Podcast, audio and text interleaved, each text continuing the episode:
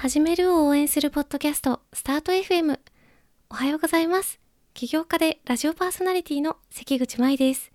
連続起業家でエンジェル投資家の柴田洋さんと、起業や独立を考えている方に役に立つ情報を楽しく語っていきます。今日は、起業家がベンチャーキャピタリストになったらうまくいくのかについて語ります。それではお楽しみください。洋さん、おはようございます。おはようございます。どうですか最近？元気ですか？めちゃくちゃ雑な振りをありがとうございます。いやなんかすごいあったかくなってきたんで、はい。あのサウナとかようさん家にあると噂のサウナとか入ってるのかなと。あのサウナ、真冬は温める温まるまで1時間半かかってたんですけど、うわーそっか。あのはい。最近1時間未満になり、暖か春を実感しております。春の実感の仕方がすごいね。うん。特徴的で。サウナの待ち時間も45分になり、春を感じる 今日この頃です。すごい。フィン フィンランドにしか通じないかもしれない。でもフィンランドはそういうこと言ってるかもしれないですね。いや言ってないと思いますけどいやーごね自。宅にねサウナがあって非常に羨ましいんですけれども、まあテントサウナですけどいね。やいいなー。えっとですね全くね関係ないんですけど今日はまた全然今の話と関係ないお便りが届いております。ありがたいですね。最近ねお便りがたくさん届いております、えーラジオネーム匿名希望さんです、はい。スモールイグジットした元起業家です。ありがとうございます。先日起業家のセカンドキャリアの話をなさっていましたが VC の設立に興味があります、お。えーね。柴田さんは連続起業家としてだけでなく東京ファウンダーズファンドやエンジェル投資家としてもご活躍ですが起業家は投資家に向いていると思いますか？また日本でも VC が乱立している中新しい VC が参入する余地はあるとお考えでしょうか？どういった要素があれば差別化につながると思われますか？とのことです。はい。別にご活躍はしてないですけどはい素晴らしいですね。すごいレベルの高いメッセージでなんかね EXIT した元起業家さんということですすけど。いませんお耳汚しを聞いていただ この番組いてありがとうございます。なんかいろんな層の人がね聞いてくれてますよね。ありがたいですね。ねありがたい。うん、うん。まあでもいいいいっすよね。起業家出身の VC は、まあ、アメリカだとねスタンダードなキャリアパスですし。うんうん。日本だとあんまり多くないんで。なんかねでも個人的にはスポーツ選手が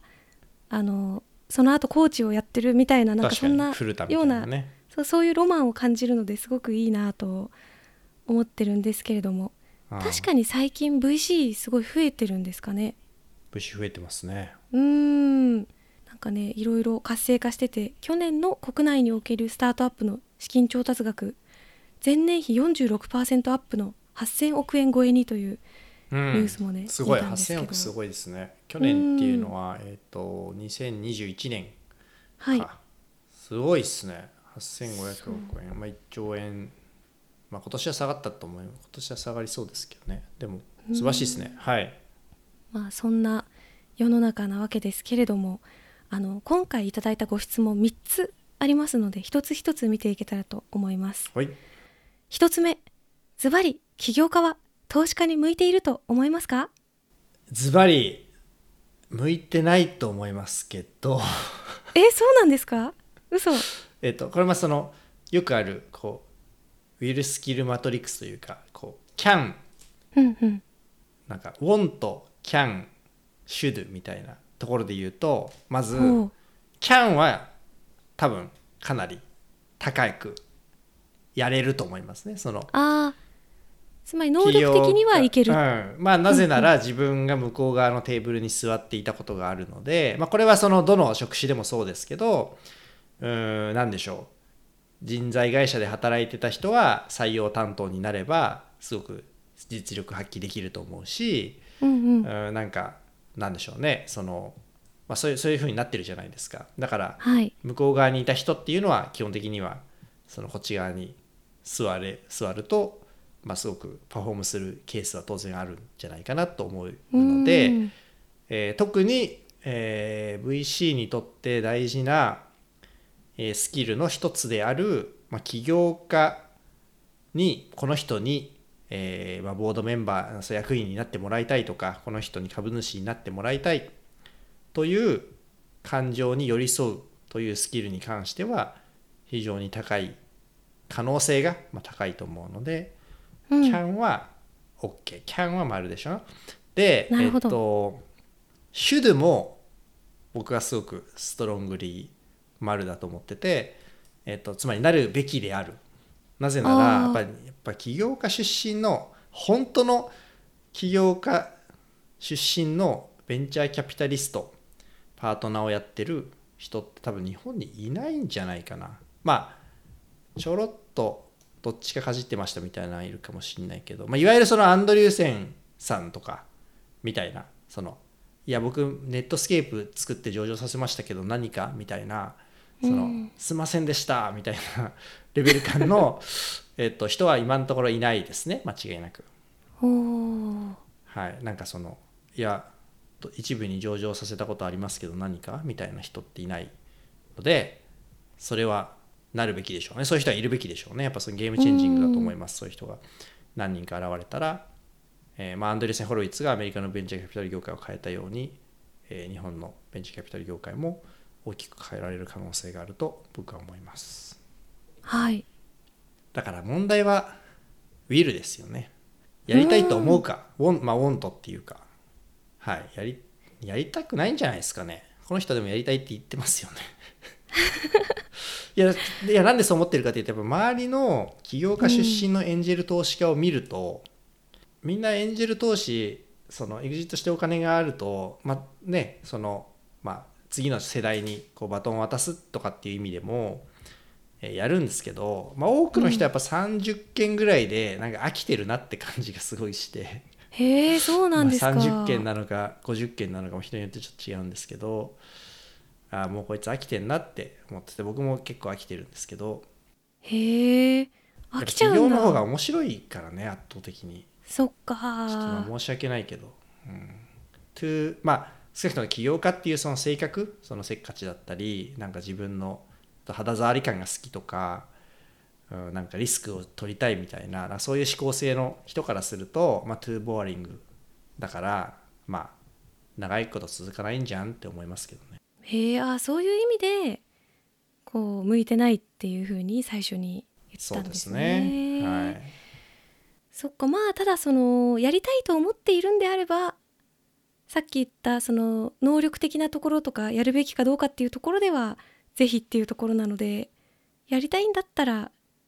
いいのかなっていう話でもなんです VC ってそのなんかちょろっとやるような正直起業家もちょろっとやるような職業じゃないんですけど、まあ、一方でうん。この方のように、まあ、スモールエグジットってご自身で書いてて、まあ、それはちょっと謙遜されて書いてるのか本当にスモールなのか分かんないんですけど、えっとまあ、いずれにせよその、まあ、売却してしゅ一旦終了するみたいなこう抜け方があるわけじゃないですか。ちょっと違うなと思ったら。うんうん。で VC ってそういう話じゃないんですよ。ちょ意外これ意外かもしれないです。けどさっきちょっとボアリングって言っちゃったんですけど、えっと、一方でその何でしょう？まずファンドって、まあ、7年プラス2年とか8年プラス2年とかなってるので10年ぐらいコミットしなきゃいけないですと。うんうんで、えっと、GP として参加するんだったら、ね、そのファンド途中で辞めるっていうことはできないですし、まあ、VC のそのあの事業の性質上、まあ、い1号ファンドを作ってえー最初の3年とかで、えっと、投資をしていってでそれのパフォーマンスがまあなんだろうファンドの半分ぐらい経った時に分かってくるので、まあ、それの実績を引き下げてえ次のファンドを蘇生してっていうのをまあずっとこうちょっとずつ重ねながらずっとやっていくっていうビジネスモデルなんで、やめ時がないんですよね。うん確かに。なのでちょろっとやってみたいなっていうコミットメントじゃおそらくその全然お金集められなくって要するに投資するお金預ける側からするとそのいや飽きるでしょあなたってなるので、うんうん。えっと、そこが多分難しいと思っててうん。本当にじゃあ一生やんのみたいな質問が VC に VC は結構でかいかなと。あーそこ結構ねまあ当然起業家もねあのだからといってちょろっとできるわけじゃないですけどうん、より一層時間軸長い。そうですね。ああ、うん。そっかそこ結構違いますね。すね。なるほど。ではではここで2つ目の質問でございます。えっ、と日本でも VC が乱立している中新しい VC が参入する余地はあるとお考えでしょうか？まああるんじゃないですかね。単純に市場規模というか投資バジェットが大きくなっているので、まあ普通に考えるとあるということになると思います。うん。まあね乱立してるというふうに書いてありますけどね。起業家にとっては結構たくさん VC がいるというのは選択肢も増えるしいいことだななんて感じてたりしますけれども。結構そのうんまず VC ってその結果が分かるまでにすごい時間がかかる産業なので PDCA がすごい長いですよね、うん。さっき言ったようにその10年経たないと、えっと、ファンド満期にならなくて本当のパフォーマンスって分からないので、えーまあ、そこの問題がまあ一つありますと。うんまあ、だからまあだからその CVC があんまりうまくいかない理由なんですけどそのサラリーマンがやってる場合ですね。その10年後の結果っていうので評価されても困っちゃうので普通の人事制度の下ではですね、うん。まあ、なのでそこはちょっとそのプライベートエクイティ特有の事情があるのかなと思ってて。あ、まあ、なのでなのでその VC そもそも、えっと、分からないといった背その長く経たないとパフォーマンス分かんないよっていう背景はつまりその VC のどういう投資戦略を取ったらいいのかっていうのに新しくちょっと発明を持ち込んだとするじゃないですか。うんうん。例えば最近、えっと、エンジェルリストが始めたファンドで、えっと、単にえー採用した人数という指標のみで投資をしますっていう結構ラディカルな投資ファンドがあってエンジェルリストがやってるんですけど。えー、なんか斬新ですね。そう。A 社は今年採用した人数を組織の人数を10%伸ばしました。B 社30%伸ばしました。はい B 社に投資します。っていうファンドがあって。そう。ななのでまあそれもさそれほまあなんかいい気もするし、えっと、若干適当すぎる気もするんですけどなんかそれがうん。ワークしてるかどうかっていうのを証明するのって、まあ、本当の意味では10年後にならないと分かんないですよね。例えばそのビジョン、ビジョンファンドとかも出た当時はみんなすげえバカにしてたけど、まあ、タイガーグローバルとかが出てきて、まあ、ある種そのそのスタイルとりあえずそのノーデューデリででっかい金額突っ込むみたいなあのスタイルっていうのってその一つの、まあ、少なくともちょっと2010えー21年までは勝ちパターンの一つとして、えっと、存在してたのでうん。なんか分かんないんですよねそれが。そのでアンドリューセンも新しいスタイル持ち込んでるし結構その投資戦略ってイノベーションを証明するのに時間がかかるからあのなんでしょうね。新しい VC 参入する余地全然あると思いますよ。まだ誰も試してないアングルって絶対あると思うし。今今流行ってるスタイルがの方がいいという保証はどこにもないので。だからそもそもねそのファンド事業ってそういう事業でえー必ずその流行り廃りの流行り廃りっていうかそのこのタイミングだとこのストラテジーがワークするっていうストラテジーが必ずあって結構その本当に何十年にもわたってハイパフォーマンスを維持し続けてるファンドってこれヘッジファンドもプライベートエクイティもそんなに多くなくそんなに多くないというかむしろ少なくってハイパフォーマンス維持できるのってその、ま、創設者の人が現役で投資を投資戦略を決めている、ま、15年とか20年ぐらいのスパンに過ぎないという調査結果も研究結果もあるぐらいなんでなので、まあ、全然あると思いますね。いいくらでも参入余地あると思います、いいですね。ではあのさっきの話ともね一部重なってくると思うんですけどこの方から来た最後の質問で、まあ、この相談者さん VC を設立したいなというふうに思っている節があるっぽいですけどどういった要素があったら差別化につながるでしょうかということですけれども、まあ、まさに今の話だとちょっと違ったアングルで投資戦略を立てるっていうのも一つそうですね。これはうん。VC じゃないんで、僕わかんないので VC の人にぜひインタビューしてみたいんですけどまあでも VC の差別化って、まあ、ステージによっても違うかもしれないんですけど、まあ、ソーシングにすごい強いかそれともファンドレイジングにすごく強くって大きいファンドを作れて大きいファンドが作れるからまあこれはと思う会社にたくさん貼れる。うん。か、まあ、あとはその選球感がめちゃ人よりめちゃくちゃいいかってことなんですけど、まあ、そこは結構うーんなんかその持続的な差別化ってあんのかなっていうのはちょっと僕の中では疑問符なのでなんかその2つが大事なのかなって思っているっていうのも一つあるのと、まあ、あと Y コンビネーターみたいなのを見てると、まあ、Y コンビネーターを卒業したからすごいはずだ。だからお金も集まる、だからうまくいくみたいなそういうその美人投票的構造に自己成就的予言みたいになってるんで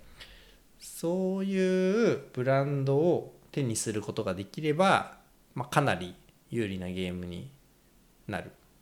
まあ、その極端に言うとイーロン・マスクが株買うとツイッターの株価が25%上がるみたいな感じで、うんうん。そんなだったら絶対投資負けないじゃないですか。自分が買ったら必ず上がるみたいな。そう,、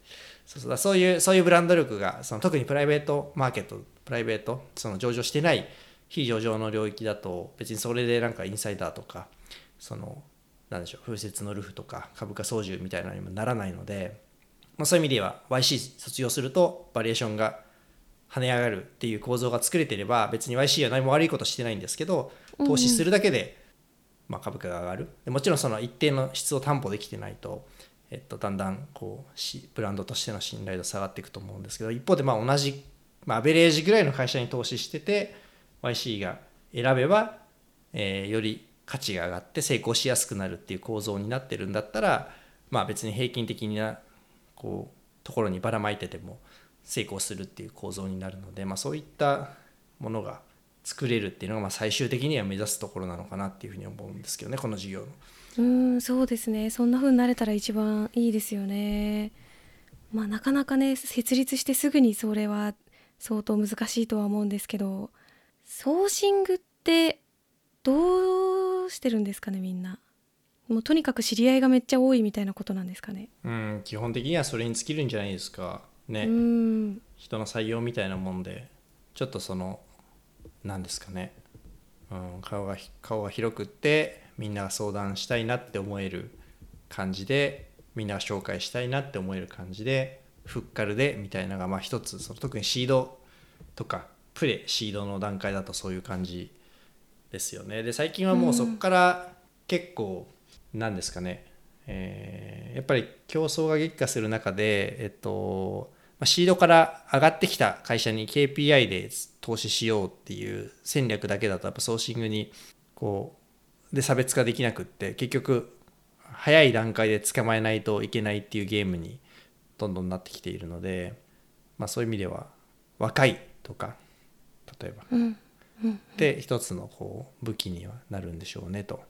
ソーシングっていう意味で言うとね。うん確かにまあ、そういう意味ではそのなんかジャンルに特化するとかもそれの意味では有利な方法なんでしょうね。その SARS にめっちゃ強いってなってれば SARS 起業しますってなったらそこの人に相談に行くみたいになってるんで、まあ、そうすると自然にこう情報が集まりやすいっていうのもあるかもしれないですよね。うーんえー、ではそういうわけでまとめるとこの VC を設立しようかなと考えているスモールイグジットした元起業家の相談者さんはどうするのが養蚕的におすすめでしょうか？そうですね。うん、だからよくよく本当に一生かけて VC をやるのかどうかっていうのを考えて、まあ、それで、うんいややりたいんだっていうことであればそれはぜひすごい歓迎すべきことだと思うのでなんですかねその日本版アンドリューセン・ホロイッツみたいな感じを目指してほしいなっていうふうにすごい思うし、まあ、ちょっとそのやってみたいなぐらいだったらまあそのエンジェル投資的なとか、まあ、最近ちょっとスカウトファンド的なのも少しあるので、まあ、そういうやつをやるとかの方がまあなんか試してみるならいいのかなって思ったりもします。はいありがとうございます。ぜひぜひ質問者さん参考にしてみてくださいませ、えースタート FM では引き続きあなたからの質問やメッセージを募集しています。ポッドキャストの概要欄から送ってください。そして最後まで聞いてくださったそこのあなたチャンネル登録高評価よろしくお願いします。今回も聞いてくださりありがとうございました。ありがとうございました。それでは素敵な一日をお過ごしください